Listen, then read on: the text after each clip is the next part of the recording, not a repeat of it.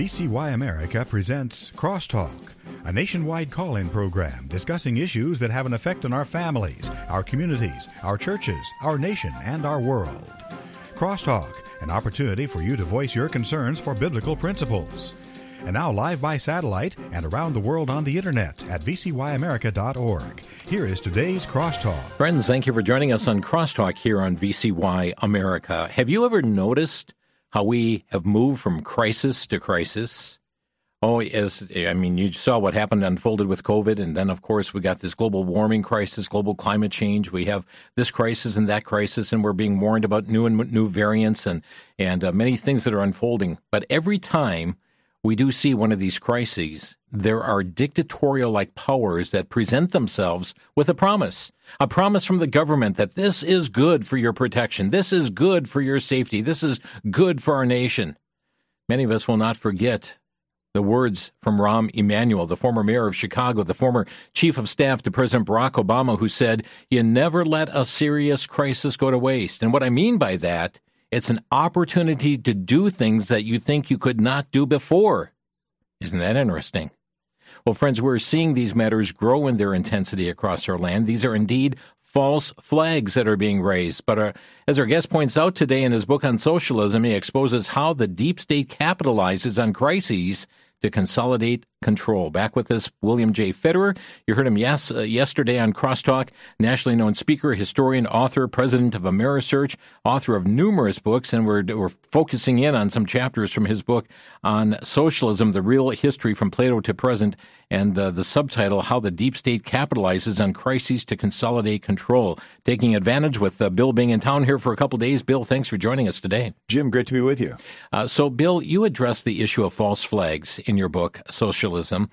Uh, where does this concept of false flags originate? Well, it's interesting. The idea is you uh, create a crisis and blame the crisis on your opponent. Uh, it's called psychological projection. Sigmund Freud coined the term, where rude people call everyone they don't like rude. And so little kids do it. I didn't start the fight, you did. Or a cheating spouse will accuse the faithful spouse of being unfaithful. And it's in the Bible. You have Potiphar, Potiphar's wife lusting after Joseph, and what does she do? She accuses Joseph of lusting after her and trying mm-hmm. to rape her. It's, so this idea. I've heard politicians use them. I will not tolerate intolerance. yeah, and and so it's gotten into politics. Um, David Axelrod was the campaign manager for a previous president, and he said in Chicago politics we have a tradition: throw a brick through your own campaign office window, hmm. and then call a press conference to accuse your opponent of doing it, right? They got to go on the def- defensive and they get smeared with the accusation in the media. But this concept has been developed where it's not just accusing them, it's actually committing a crisis and blaming it on them. And so this is where we step up to things a little bit more serious. And one of the uh, incidences of this is uh, in 1788, the king of Sweden wanted to declare war on uh, the king of, of Russia. Again, the year is 1788, and his Swedish parliament would not approve it.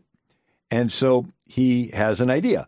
Uh, the idea is that he would have Swedish soldiers dress up as Russian soldiers and then attack a Swedish outpost at Puumala. And uh, when the attack happens, the media picks it up and says the Russians had attacked. And it sweeps the country into a panic. And then the Swedish parliament uh, quickly approves uh, funding so that the, um, uh, the Swedes can go to war with Russia. But uh, this idea of he wanted to create a real live uh, incident that he could blame on his opponents. You know, I find this very interesting because even as you in your book in chapter 60 deal with false flags, you talk about that common, it was a pirate tactic that was actually utilized. Uh, to explain that to us. Yeah, so false flags. You would have a ship sailing through the Caribbean and you'd see a ship with a flag of a friendly country or maybe a flag of showing distress.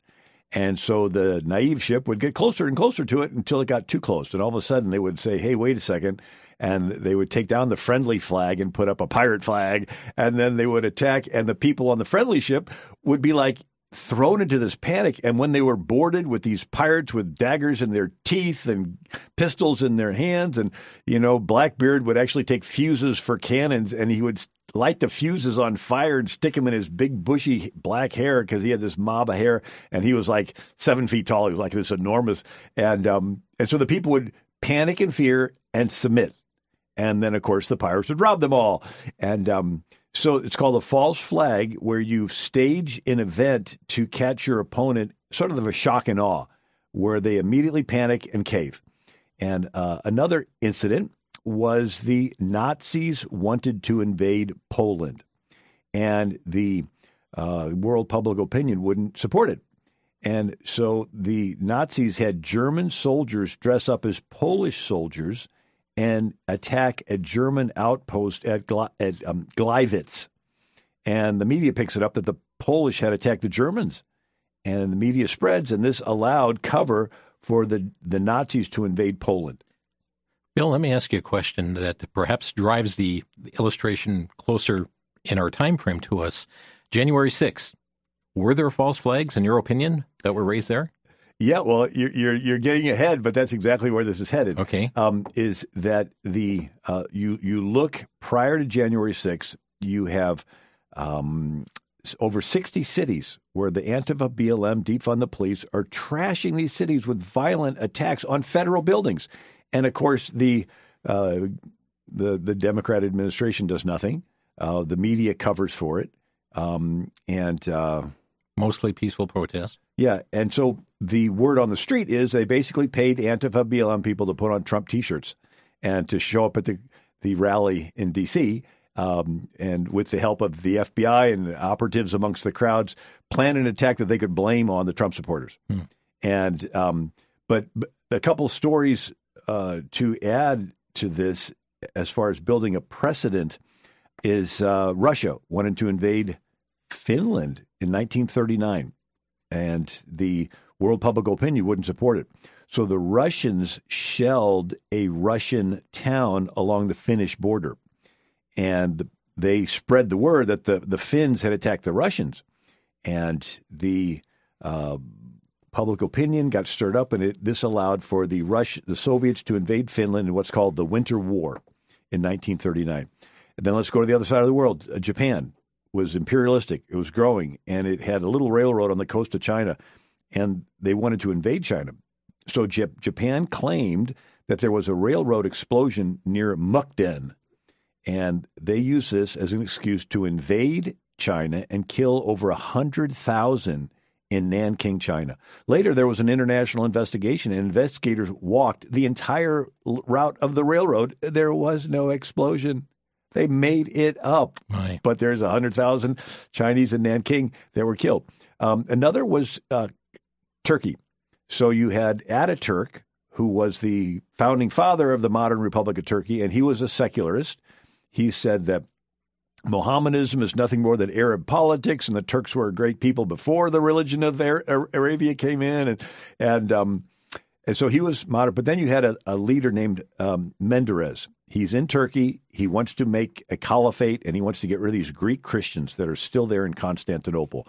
For those not familiar, Constantinople used to be the capital of the Christian world for a thousand years. And um, anyway, but now it's just got a small Greek Christian minority in Constantinople, and they began to refer to the city as Istanbul, which means the city.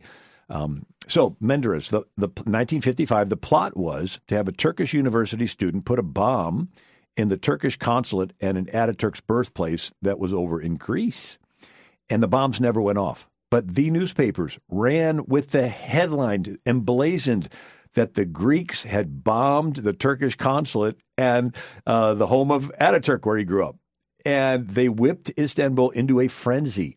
And they attacked this Greek Orthodox Christian neighborhood and they trash stores and businesses and churches. Over 80 ancient churches destroyed. They pull the Greek Orthodox priests out of their bed and rip off their beards and and um, and sure enough, they drove out the remaining uh, Greek Orthodox population. But again, you're staging an attack against an innocent party and then blaming them for it and using it as an excuse to get rid of them. It happened again in Turkey with uh, Erdogan and he had a growing anti Erdogan movement. He's like the Menderes. He's wanting to be more fundamentalist Muslim. And uh, so he uh, gets in an airplane, flies in a circle, and lands and claims there was a coup attempt, a coup attempt against him. And he pulls out a list of all of his political opponents, like 30,000 of them, and they arrest them. They have hearings. They have January 6th type stuff. They, they zip time, take them away, and, and they've not been heard since. And now he doesn't have any political opposition. And then we see a similar thing in 1934. Stalin is there at the Soviet Union, and there's a growing anti Stalinist movement that Stalin doesn't like. At the same time, Stalin has a supporter named Sergei Kirov. And Sergei Kirov is giving speeches praising Stalin. So Stalin has an idea. He will um, assassinate his friend Sergei Kirov and eliminate a potential rival and blame the assassination on the anti Stalinists. Nobody would suspect he did it because they were friends, and everybody would believe that the anti Stalinists did it because they didn't like Stalin and they didn't like Sergei Kirov. Stalin used this as an excuse to set up hearings, to have questionings, to detain people indefinitely, and to kill over a million people in the first Great Purge of 1936 to 38. Hmm. So right, so here He's the one that does this terrible thing, blames it on these innocent people, and uses it, uses it an excuse to round them up and to have hearings and committees and everything, and to kill a million of them. And then we go to Germany. So Germany used to be a republic, the Weimar Republic. And somebody started a party called the National Socialist Workers' Party, or Nazi, and the head of it was Hitler. And this party had an under the table violent arm to it, sort of an Antifa BLM type. So they could appear above above uh, you know reproach, but they would be funding and supporting this violent group to do the terrorism. And so they were called brown shirts. And they were nicknamed Sturmabteilung, which means stormtroopers, because they would storm into the meetings of Hitler's political opponents and disrupt the meeting and then they would lock arms and block access to public buildings and public streets. Could you imagine people locking arms and blocking streets? And then they went into the cities and they trashed and burnt and set on fire over 7,500 stores in the night of broken glass. Could you imagine people going into the downtowns and burning and setting on fire and looting stores? And then, oh, did I mention their capital got set on fire? The burning of the Reichstag. And evidence points to Hitler's own people setting the fire, but he decided to blame his political opponents and have committee hearings and detain people and arrest people and have them shot without a trial. And when the dust settled, Hitler didn't have any political opponents left. And Germany transitioned from a um, uh, republic to a dictatorship. You know, uh, after the Mar a Lago raid, the Senator Marco Rubio from Florida did an interview on Fox, and he uh, said some interesting things uh, about how it's normal in other countries to do this type of behavior, where you would. Um, here's the quote: "This is shocking." Rating of Trump's place, but in Latin America, many other countries, here's what happens: a group takes power. Uh, one of the first things they do is persecute, go after their political opponents. When the supporters of their political opponents complain, they begin to target and criminalize opposition. The next thing, because it is the playbook, is that people who are supporters to Donald Trump or just conservatives are going to begin to be labeled as potential insurrectionists and harassed by law enforcement. Bill Federer with us here today on Crosstalk. Back in a minute here on this broadcast. Back to Genesis with Dr. John Morris, scientist with the Institute for Creation Research. Dr. Morris, what were the flying dinosaurs? Chris, the flying reptiles like the pterodactyls were not really dinosaurs. By definition, dinosaurs walked on land with bones different from the flying reptiles, but they're often in the same discussion, usually as being huge reptiles from the great age of reptiles. Of course, I disagree with the term age of reptiles. I think all animals were created during creation week flying animals on day five and land animals on day six. But you know, there's a lot of evidence that these flying reptiles lived at the same time as humans. Sober historians of yesteryear described such beasts and even drew pictures of them. And the American Indians even drew pictures of the thunderbird, and their drawings are similar to the pteranodon. Make no mistake, Chris, the evidence fits the back to Genesis truth of recent creation of all things. To learn more about creation, get our free DVD called That's a Fact. Call us at 800 628 7640 and mention the promo code FACT.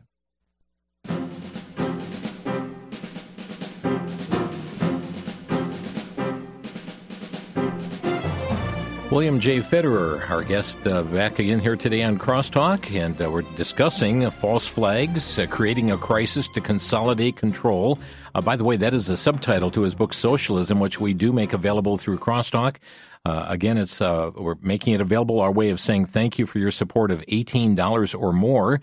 It is available. you can go to our website at vcyamerica.org, vcyamerica.org or you may call our switchboard at 1 800 729 9829. 1 800 729 9829. Well, Bill, in this matter of never letting a crisis go to waste and this concept here of false flags and other issues we're going to develop today, there is a term called Machiavellianism. What is that term? What does it mean? Tell us about it. Well, Machiavelli lived 500 years ago in Italy. And uh, to give a little background that helps us to understand him, uh, the most common form of government in world history is kings. Nimrod, Pharaoh, Caesar, Kaiser, Sultan, Tsar, and they keep getting bigger and bigger until the King of England was the biggest. And America's founders broke away and flipped it, made the people the king. And so we have a republic, and a republic is where the people are king, ruling through representatives. But what if the king wants the power back? And so you look at different examples throughout the world that there are two tools that kings use to take the power away from the people fear and free stuff. And so when people are in fear, they will panic and trade freedom for security. And free stuff is the king's so nice, he's giving us free stuff until you get dependent. And then you want more, you have to incrementally give up your freedom. Sort of like a drug dealer takes over a neighborhood two ways. He can come in with guns and get people in fear and they submit to the mob. Or the drug dealer's so nice, he's giving away free drugs until you get hooked and then you want some more free drugs, you're going to have to sell yourself into prostitution and give up control of your body. And so it's sort of a front door, back door approach, but it's the goal is usurping power from the people. And uh, it's sort of like a hunter catches animals through guns or bait, a trap. So uh, front door, back door. So the fear. How do you create an atmosphere of fear so that people will panic and give up their freedoms to the government for, who you know promises a solution? You have to create discord. You have to make people feel unsettled and unsafe. And so, how do you so get discord? Um, you know, the Bible, Psalms 133 says, How good and pleasant it is that brethren dwell together in unity. But then it says, Proverbs 6, six things the Lord hates. And the last is, He that soweth discord. So the name Satan in Greek is diabolos, devil, diabolos, which means to divide. And so the devil sows division in heaven, sowed division in, in past. So there can only be one will in heaven, for there to be unity. And it's God's will, and it's a good will, and He loves you, and He made you, and He wants to spend eternity with you. Well, the devil had his will. And the moment there's two wills, there's war in heaven because they're not the same will. And so those two wills are going to come into conflict. And so Satan said, I will be like the Most High. I will put my throne above the throne. He's got his own will, and it's not God, so he got two wills. And so he sowed division. And so he's cast out. He goes into the garden and he sows division to divide. He gets Adam to blame Eve and Cain to kill Abel. And then he sows division. Um, I've mentioned it uh, previously, but Abimelech is this um, illegitimate son of Gideon. So Gideon just defeats 100,000 Midianites. There's no threat to Israel, but this Abimelech half son wants power. So he goes to the town of Shechem and does a critical race theory, identity race politics. He tells the people there, Is it better for you that all the sons of Gideon reign over you? Remember also, I'm your flesh and your bone. And the men of Shechem said, Well, we got to vote for him because he is our brother. So he's identifying with him on a fleshly level. And then they go to the city treasury and they take 70 pieces of silver um, to hire protesters and rioters, vain and worthless persons, to do what? To commit violence. And they kill all the half brothers. And then the men of Shechem make Abimelech king. So here you have a country completely at peace. Somebody wants power. He sows division. He sows this, this divide. And then in this confusion, he seizes power. And so the Hebrew Republic would have ended here rather than a century later with King Saul, had not somebody threw a millstone over the wall and it killed Abimelech. Um, but now we get to Machiavelli. So 500 years ago, Italy was not Italy. It was a bunch of city states Venice, Genoa, Naples, Florence, Siena, and they all had armies and fought. And Machiavelli thought, well, if one prince could control all of Italy, it would stop the infighting. So he writes a book called The Prince, where he advocates the ends justifies the means. The end of one prince controlling all of Italy is such a good end because it'll stop this infighting that any means necessary to get there is justified. Lie, cheat, steal. So if a prince conquers a city, the people in the city don't want to be conquered, they would hate him. But if the prince pays criminals like Abimelech did, right? You you hire rioters, you hire Antifa, you, you BLM people, you hire people to create violence, and then the people of this Italian city state will cry out for help. The prince will come in and get rid of the very criminals he bribed to create the crises. Nobody will know the better for it, and everyone will praise the prince as a hero. So it's good marketing. You create the need and fill it. You go around the back of the house and set it on fire, then you go around the front of the house and sell them a fire extinguisher. Mm-hmm. And they'll pay anything for it and thank you for being there. So it's called Machiavellianism, where you create or capitalize on a crisis to consolidate control. And that's that quote you mentioned, Rahm Emanuel. You don't ever want a crisis to go to waste. It's an opportunity to do important things you could otherwise avoid. It's an opportunity to push your agenda. Mm-hmm. So you and I see a crisis. Our response is how can we help people through it? They see a crisis. Their response is how can we usurp power through this crisis? And so it goes from just coincidental crises and usurping power to creating the crises. And so we have a guy named Klaus Schwab, and he wants to have a one world government in his World Economic Forum. And there's a quote from the Imprimis magazine last December on the Great Reset. It says Klaus Schwab uh, said that if the past five centuries in Europe and America have taught us anything, it's that acute crises contribute to the boosting of the power of the state. So here we have these people wanting a global government, and they realize that it's not going to happen unless they have acute crises. And if I can throw in a couple more stories, sure. Um, the British Empire. Uh, the British Empire became the biggest empire on planet Earth. Uh, how did they get so big? Did they just walk into a country and say, "Hi, uh, we uh, want to have the biggest empire on planet Earth, so give us control of your little country"? Is that how it worked? Well, no. Uh, let's look at how they took over India. So in 1714, the British land in Bengal, and they opened up a trading post that turned into a trading fort that turned into them having guns, and then they would give guns to one kingdom and guns to another kingdom, and then they would stir up discord, division, animosity between these two until they broke out into fighting and bloodshed. And when they beat each other up and weakened each other, the British would come in to restore order and they would take control of both kingdoms. And they did this again and again and again until they took over all of India, a quarter of the world's population. And they actually tried doing this in America. So the Americans and the settler and the Indians had reached an equilibrium and were getting along. Well, the British come into the Indians and offer them money for scalps. And so you have British General Johnny Burgoyne lands in Canada. He's coming down and he meets with the Mohawk Indians and he stirs them up to attack Americans and scalp them. And it was so bad that it's listed in our declaration as one of the reasons why we were rebelling against the king. Hmm. It says the king has excited domestic insurrections among us and has endeavored to bring on the inhabitants of our frontiers the merciless Indian savages whose known rule of warfare is an undistinguished destruction of all ages, sexes, and conditions. The British tried this again during the War of 1812. So, Fort Mims, Alabama, uh, the British control Pensacola, which is just south, and the British decide to give guns and money to these Indians and promise them money for scalps. And so the Indians attack Fort Mims, Alabama, capture it, and then take the people, 500 of them, out and scalp them. And uh, this is what the historical marker there at Fort Mims, Alabama says. Here, Creek Indian War, 1813 14, took place most brutal massacre in American history. Indians took the fort, then killed all but about 36 of the some 550 in the fort. Creek Indians had been armed by British at Pensacola in this phase of the War of 1812. Hmm. Do we really think the British Empire cared about the Creek Indians? No. Uh, they were wanting to sow division between the Americans and the Indians so they could come in and take control of the whole thing, this division. So this was sort of done, but a guy named Hegel in Germany put it into a nice, neat equation. You know, Germans real analytical thinking, and and so the uh, the guy's name is Hegel. And um, if I have a moment, I can explain him. So Napoleon conquers Europe, and six million die. And after Napoleon is forced to abdicate, uh, the Europeans are putting their little kingdoms back together. And the king of Prussia said, We can't get conquered that easy again. We need to strengthen our state. And so he gets a philosopher named Hegel that says, I know how to do it. He teaches at the University of Berlin, and he calls it dialectics, Hegelian dialectic, hmm. or, or Hegelian dialectic. And so it's a triangle. One corner is a thesis, the opposite corner is an antithesis, and the top corner is a synthesis. It sounds complicated, but it's not.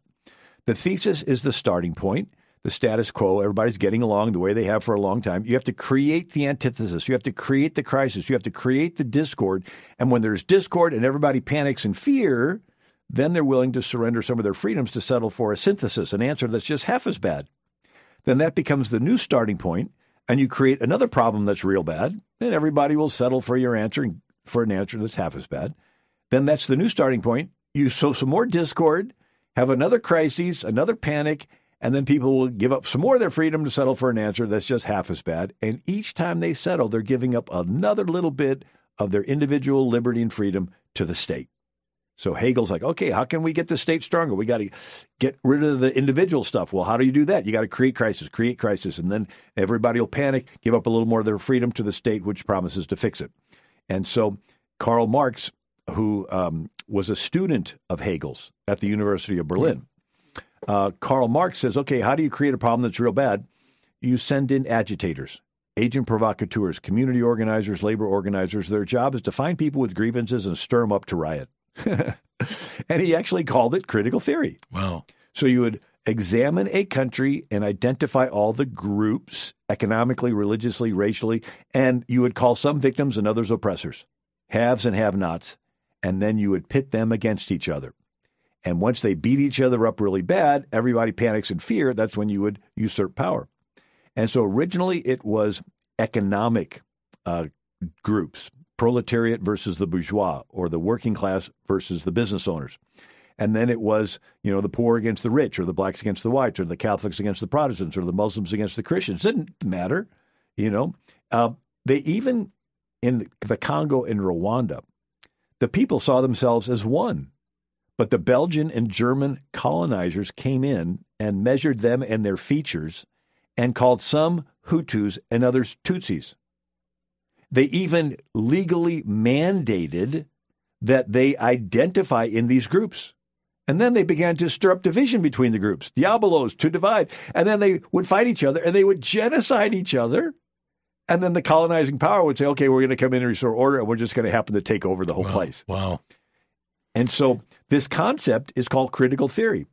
And it is interesting that the founders of Black Lives Matter, uh, Patrisse Cullors, did an interview and she says, We are trained Marxists. Yes, she did. They're trained in how you break people into groups. And it's basically introducing an autoimmune disease to the body politic. What's an autoimmune disease? It's where your own immune system starts attacking your own organs. You have a war going on inside of your own body. And um, so Castro said the revolution needs the enemy. The revolutionary needs his antithesis, which is the counter revolutionary. And if enemies were lacking, they had to be fabricated. So you have to have an enemy that is uh, get to get people into fear before people panic in fear and give up their freedoms. And if there aren't any enemies, you have to create them like a, like a white supremacist or a nationalist or a supreme or a dominionist. Or you have to create some enemy that does not exist but you pretend like he exists because you need an enemy to get people scared of so that you have an excuse to take away their freedom. Friends, there's an agenda behind all of this. It's just not sparking out of total innocence. Uh, there is an agenda behind this, and uh, that's why the book is subtitled How the Deep State Capitalizes on Crises to Consolidate Control. We'll be right back. If you're like most individuals, you look forward to your vacation. Many will take great effort to consider a destination the family will enjoy, what to do, where to stay, and what highways to take to get there. Sadly, most people spend more time planning their one week vacation than they do preparing for eternity. The Bible says our life is but a vapor. None of us has the promise of tomorrow, and our eternal destiny is sealed at death. Wouldn't it be wise to investigate these things? That's the purpose of the book, Preparing for Eternity. In this book, author Mike Gendron contrasts the truth of God's Word with the teachings and traditions he was taught for over 30 years in the Roman Catholic Church. He found that eternal life is not merited by good works, but is given freely by God's grace to those who put their faith and trust in the Lord Jesus Christ as their all sufficient Savior. The book, Preparing for Eternity, is available for a donation of $17 or more to VCY America by calling 1 800 729 9829. 1 800 729 9829.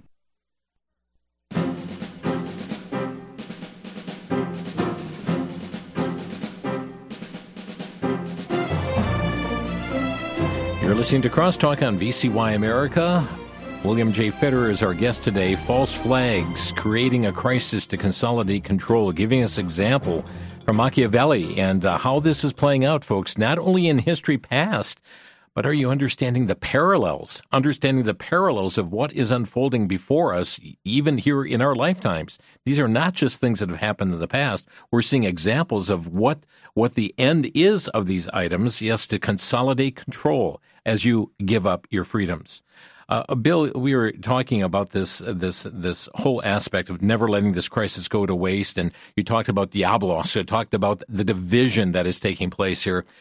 This is division that uh, shouldn't be foreign to us. Uh, we heard Abraham Lincoln address this issue. Even the Lord Jesus Christ addressed this issue. Yeah, so Lincoln gave a famous speech: "A house divided against itself cannot stand." And he's referring to Mark 3:24 where Jesus says, "If a kingdom be divided against itself, that kingdom cannot stand." Again, so it's introducing an autoimmune disease into the body politic. You want to get people to stop identifying with the country, get them to identify with subgroups and pit them against each other. Mm-hmm. And so, how do you destroy a marriage? So division. How do you destroy a family? So division. How do you destroy a church? So division. How do you destroy a country? So division. You know, Franklin Roosevelt, November 1st, 1940, beginning of World War II, said, Whoever seeks to set one nationality against another seeks to degrade all nationalities. Whoever seeks to set one race against another seeks to enslave all races. So called racial voting blocks are the, are the creation of designing politicians who profess to be able to deliver them on election day. And then Franklin Roosevelt said, January 2nd, 1942, remember the Nazi technique pit race against race, religion against religion, prejudice against prejudice, divide and conquer. Wow. Uh, you know, almost exactly the same quote is from NBA player Charles Barkley on a CBS Sports panel April 3rd, 2021. And Charles Barkley said, Man, I think most white people and black people are great people. I really believe that in my heart. But I think our system is set up where our politicians, whether they're Republicans or Democrats, are designed to make us not like each other so they can keep their grasp of money and power. They divide and conquer. Charles Barkley goes on, We're so stupid following our politicians. Their only job is, hey, let's make the whites and blacks not like each other. Let's make the rich people and the poor people not like each other. Let's scramble the middle class. I truly believe this in my heart. So, this concept of dividing was brought to the present by a guy named Saul Alinsky. Hillary Clinton did her senior thesis at Wellesley College on Saul Alinsky. And uh, a previous president was a community organizer with the Saul Alinsky Group in Chicago. And Saul Alinsky said the first step in community organization is community disorganization. Hmm. Disruption of the present organization is the first step. The organizer's first job is to create the issues or the problems. The organizer must first rub raw the resentments of the people of the community. An organizer must stir up dissatisfaction and discontent, fan the latent hostilities of many of the people to the point of overt expression. Again, this is Saul Alinsky. The organizer polarizes the issue, helps lead his forces into conflict. He must search out controversy, for unless there is controversy, the people are not concerned enough to act. And this idea of going into a community and sowing discord, he has an acknowledgement in the front of his book to Lucifer. Wow lest we forget at least an over the shoulder acknowledgement of the first radical known to man who rebelled against the establishment and did it so effectively he at least won his own kingdom, Lucifer. So we started off talking about the devil, Diabolos, to divide, to separate, sowing division in heaven, sowing division with Adam, blaming Eve, Cain, kill, and Abel, sowing division, Machiavelli's, the British Empire sowing all this division, Karl Marx uh, turning it into this nice, neat triangular equation called dialectics. But this idea of sowing division it's being used on us right now. It is. And uh, friends, I hope you understand that. I mean, Bill, there's so many illustrations of that being unfolded before us right now. Yeah, and the answer is the gospel. Yeah. I mean, who was treated the the worst when he was totally innocent? Jesus. Mm-hmm. And Jesus is being crucified. And what did he say? Father, forgive him. Right. And so when if if we're going to go to heaven, Jesus, we pray the Our Father, forgive us our trespasses as we forgive those. We're all treated bad. Some are treated a lot worse than others. you know, I talked to, I was my Uber driver one time was from Nigeria, and he talked about how the, the Muslims from the north would come down onto a school bus, just stop a highway, just go through the bus and just kill the people if they were belonging to a Christian tribe. And people, everybody to certain degrees has experienced this, uh, in some in, to terrible degrees. But Jesus said, "Okay, it's the Spirit within you, and the Spirit of Christ is Father, forgive them." And so the answer is to not get caught up into this grievance uh, of wanting to be a part of. Um, you know, it's one thing having a healing taking place, but it's another thing being a pawn mm-hmm. of a globalist political power that wants to stir up crises because their goal is in the confusion they can seize power. Bill Federer, our guest here today on Crosstalk, and uh, let me just mention his book again, Socialism the history from Plato to the present, how the deep state capitalizes on crises to consolidate control. It is available for donation of $18 or more to Crosstalk, available on our website, vcyamerica.org, vcyamerica.org, or by calling 1 800 729 9829. For sake of time, we're going to develop one other concept that's really connected to all of this, and it's the concept of gaslighting. And you address the topic of gaslighting in your book. Now, those of you who are regular listeners to Crosstalk, you know, just a couple of years ago, I interviewed Pastor David Brown on this topic of gaslighting. We spent a full program on this topic, uh, but there's been two years that's been passed by since that time. So, uh, for those that are not familiar, uh, Bill, with this term of gaslighting, define that for us and maybe some examples in how this is being carried out. So, 1944 movie Gaslight, starring Ingrid Bergman, and in the movie, she's the niece of a famous actress who was murdered in an attempt um, to get her jewels. Now, uh, she dies, and this Ingrid Bergman actress inherits the, the famous actress's house, but all of her actress stuff is locked in the attic. The, the murderer decides to change his identity and begins a, a whirlwind courtship of Ingrid Bergman. And she's this naive young girl, and she ends up falling for him, and they get married. And then he would like put her to sleep, you know, in the old 1944 black and white movies, put her to sleep in, in her bedroom, and he would go for a walk to smoke his pipe. And um, he would go down the street and it's like in London where the houses are all like together, like Mary Poppins, you know, they go from roof to roof. He would climb up a fire escape, go along the roofs, and then climb in the window in the attic and go in there and turn the gas lamp on in the attic and hunt around looking for these jewels.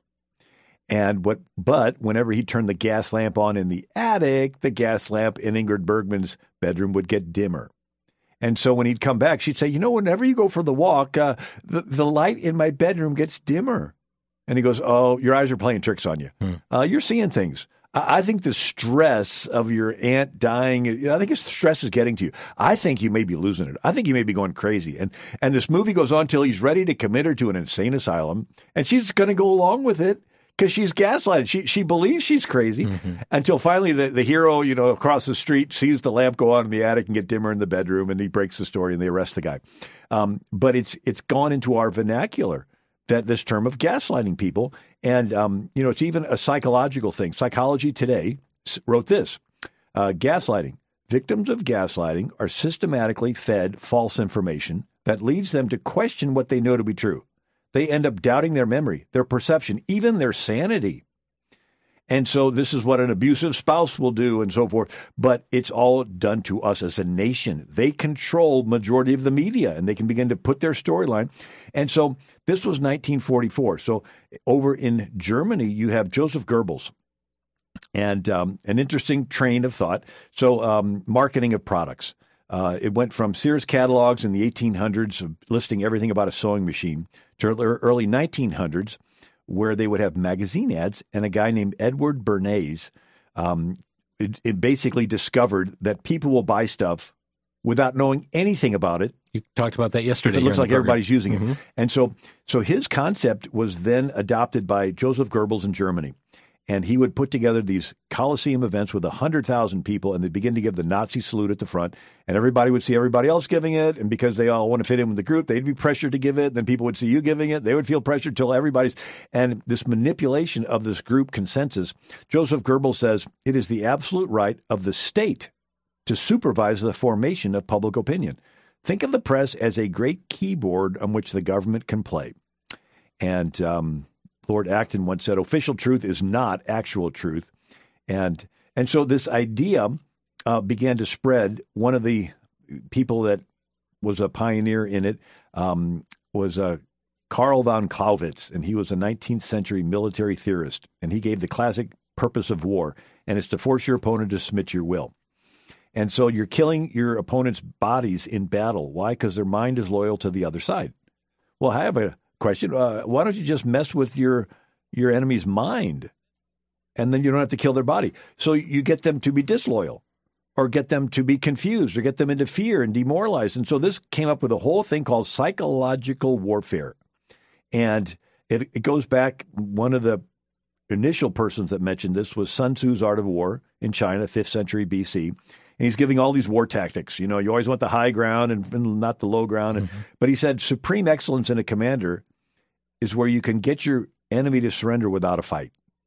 You mess with their mind so much, you make them think you're more powerful than you are. But it's called psych. Now it's called fifth generation warfare, where you get your enemy to surrender without them even being aware that they're in a war. Bill, we're going to have to leave it there due to time. And friends, you can get more information from his book on socialism and other of his writings too. Let me just give out our phone number. It's 800 733 9829. If you have a brief question you would like to ask or, or, a brief comment, question or brief comment, 800 733 9829. We're two and a quarter minutes before the break, Bill. Got a question for you. We've talked about false flags, psychological projection, Machiavellianism. Uh, we've talked about the gaslighting uh, here on the program today. Your subtitle is dealing on, on how the deep state capitalizes on crises to consolidate control. How is this all connected to the deep state? Right. So they realize that for us to give up our freedoms, there has to be crises. And they have to have somebody to blame the crises on because they don't want to blame it on themselves. And so you see that if they can plan something or take advantage of a crisis that just happens there, but they can use it as an excuse to usurp power, uh, then they can transition us from a bottom up form of government to a top down form of government. And you believe that's going on right now? Yes. Hmm. And it's not just national, it's global. And it's called the Great Reset. And you can read their writings and you know, these globalists meet together, the Bilderbergs, the Davos, and so forth, and they talk about, okay, how do we consolidate power? Uh, how do we get people to go to a digital currency that the government controls. Well, we got to collapse all the currencies. Well, how do you collapse a currency? You, you print trillions and trillions and trillions of dollars until the dollars buy less, and and then uh, the people say, "Government help," and the government says, "We'll help. Here's a digital currency, and we'll keep the, the the economic machine going, but we'll be able to track everybody, and we'll be able to turn off your currency if you're not woke enough." They call it ESG, environmentally friendly, socially woken governance. And, and so everything that accesses the internet has a little code your phone, your your laptop, and they keep track 24 hours a day of everything that you access. They know how many seconds you are viewing each web page. And with the GPS of your phones, they know where you're traveling. Mm-hmm. And they can see if you're around other people. You know, that's the whole mule thing because they were able to find the pings of the phone and find out where these phones are going. And um, the 2000 Mules uh, ex- expedition that, that Dinesh D'Souza did but they're collecting all this information and, and, it's available and people purchase it but now the government has it and they run these algorithms where they can predict uh, they want to predict what you're going to do next and they want to get inside your head and they want to see are you believing their globalist stuff or do they need a couple more crises to get yeah. you to panic? And folks, this is uh, Klaus Schwab talking about there is no going back to normal uh, in all of this. Uh, Noah uh, Harari uh, t- too talking about we've had surveillance outside of the skin. Now we need to have surveillance under the skin as well. Back in just one minute. Our number to crosstalk 800 733 9829. We'll be right back. For the Worldview Report, I'm Brandon House. Our website is worldviewreport.com. This past weekend, we held our 19th annual Ozarks Worldview Weekend. We were filled to capacity. We were talking about the issues such as Bible prophecy. We were talking about the issues of what's happening in our world in relation to COVID, the COVID shot, and we were talking about economic issues as well. Why do I mention this to you today in my commentary? To show you that there are still people that are interested in understanding the times and knowing how God would have them to respond. God said that the gates of hell would not prevail against the church. The church is a group of believers, ecclesia, called out ones. And we have believers that are today actively seeking to understand the times and know how God would have them respond. Some people drove for three days to be there. They came from all parts of the country, as far away as California, New York, the New England states, all the way to Lake of the Ozarks to study the Bible and understand the times. Be encouraged.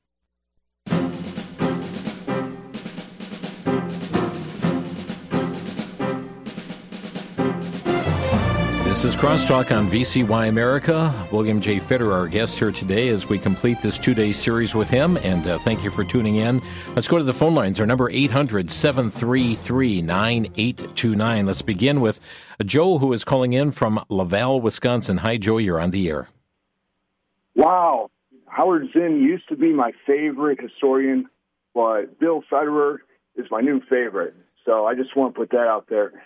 Now, I remember 25 years ago when I was in a Catholic grade school, and my home room teacher, Mr. Quinn, did this experiment that is very reminiscent of uh, the division of the Hutus and the Tutsis. What he did is Mr. Quinn divided us into Group A, those who had brown eyes, and Group B, those who were not brown eyes. And I was in Group B, and Group A got three bowls of rice to eat for that day, and Group B only got one bowl. And by the end of that half hour lunch period, uh, Group A was acting snobbishly and superior to Group B. And by the end of the experiment, it really showed that, you know, Cooley's looking glass theory, if we just treat others a certain way and we convince them and gaslight them into believing that they are inferior, then a lot of them will start to behave the way we're treating them, and it'll be a self fulfilling prophecy. So I really thank Mr. Federer for bringing that topic to light, and that just reminded me of my homeroom teacher, Mr. Quinn's social experiment from 25 years ago. Wow. So thank you guys for all that you do. Thank you, Joe, for your call. Interesting comment there, Bill. Yeah, well, the studies on child psychology and human psychology comes down to basically one thing. People want to be accepted and they don't want to be rejected. And so most of the world, they call it honor shame cultures. Um, and in Islam, they call it ummah, the community, uh, where you want to be honored, but if your daughter embarrasses you in front of your group, you, they'll murder their own daughter. Uh, and so you see this desire to be accepted. A, a, water molecule is individual, but you put it together with other water molecules and it operates in a group and does these waves and, and hurricanes. And a fish is a fish, but you put them with, with other fishes, they operate in a group and they can all turn on a dime. A bird's in a cage, but you put it with other birds, that operates in a group and they can fly in these really sweet patterns. And, and so individuals are individuals, but you put us together with a group and we're always giving and receiving feedback. Are we being accepted or rejected? Yeah, yeah. Continually, continually. Now, at the beginning of the country, the majority of the country was Christian. And so you would have non Christians basically adopting Christian behavior because they wanted to fit in with the Christian group. Uh, but now they control the group uh, mentality, and so their little kids want to fit in. They want to wear the same tennis shoes and the you know the in style, but they they've now weaponized that, and they're they're weaponizing because they control the social media and so forth. Uh, we get this perception that hey, the group is supporting this and not supporting that, and we're being pressured to want to fit in, but it's something that is being manipulated. Our next caller is from Pennsylvania. Hi, Faith, you're on the air. I marvel at the fact that back in the 60s, when I was a teenager, J. Edgar Hoover had uh, published a tract called Girls Dressed Modestly. And then more recently, when we took Japanese students just for two days or whatever, there was a little panel in which they asked the question, What about um, Americans' rugged individualism. Sure. hmm.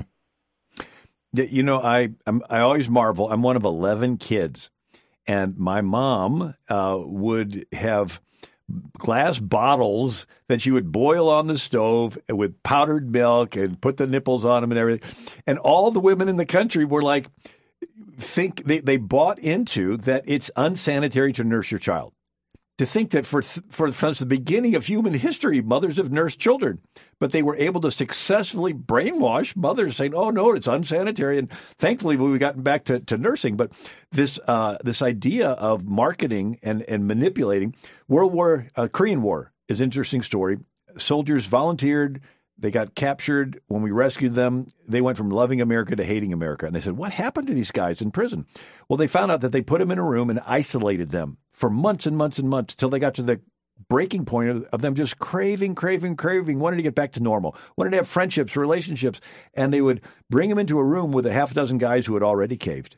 And before the, the isolated guy could be accepted in the group and get the emotional support that he wants, he had to confess his whiteness. He had to confess that he was part of the evil Western capitalist American system that was doing all these atrocities around the world. Mm-hmm. And once he hated America, then he got the buddy slap on the back and he's accepted in the group. So their idea is you put the whole country through isolation and deprivation and, and lockdowns until they crave, crave, crave, wanting to get back to normal and just go to shopping again. And then they say, okay, but before you do, you got to give up these freedoms.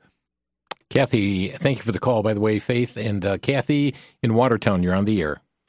Hi. Um, I'm calling This is uh, this is kind of hard for me to explain, but it, today uh, I got an email from my bank who told us by November 8th we were going to go um, digital. We're going to be going um, all so that all of our money is handled just online. We just handle it with our phones and our computers, and that's all we have is what they pass back and forth and they can keep track of what we're doing with it and who we're giving it to and I called my bank and said I don't like this at all. But of course the girl that answered the phone really wasn't aware of what I was talking about. So I just thought I'd throw that in. It's already here right now. Thank you for sharing that uh, control of our money. This is really a step, all part of the Great Reset. I mean, uh, for that control to take place. Yeah. So a little lady in Canada donated fifty dollars to that, uh, you know, trucking caravan or whatever when they had that mm-hmm. protest, and they turned off her bank account. Yeah. Uh, China, they call it the social credit score. And so they've taken all this, you know, computer in brilliance that, you know, Facebook and Microsoft and everything has, and they keep track of everybody. And if you're not loyal enough to the Communist Party, uh, you're your money doesn't work. Yeah. That's what they want to do. Thank you for the call. We're going to try and squeeze Dale in from Eau Claire. You're on the air, Dale. Yes, I have a question. I've enjoyed the program. Very good. Do you think they'll create a crisis before the election? Uh, they usually do. It's called an October surprise. I ran for Congress three times and learned all about how it works. And they'll, they'll, either save some dirt on a candidate that they'll release the week before as like some breaking news story, and then it gets everybody to, to stop supporting that candidate. Um, and but even if it's uh, it could be total lies, but all it has to do is confuse people for a week. Um, but then they can take care. Uh, it can be a financial crisis or a military crisis. Who knows? But uh, you know, in in in Athens, uh, you had we're, we're, out of time here. We're out of time. anyway, I want to end with a thought.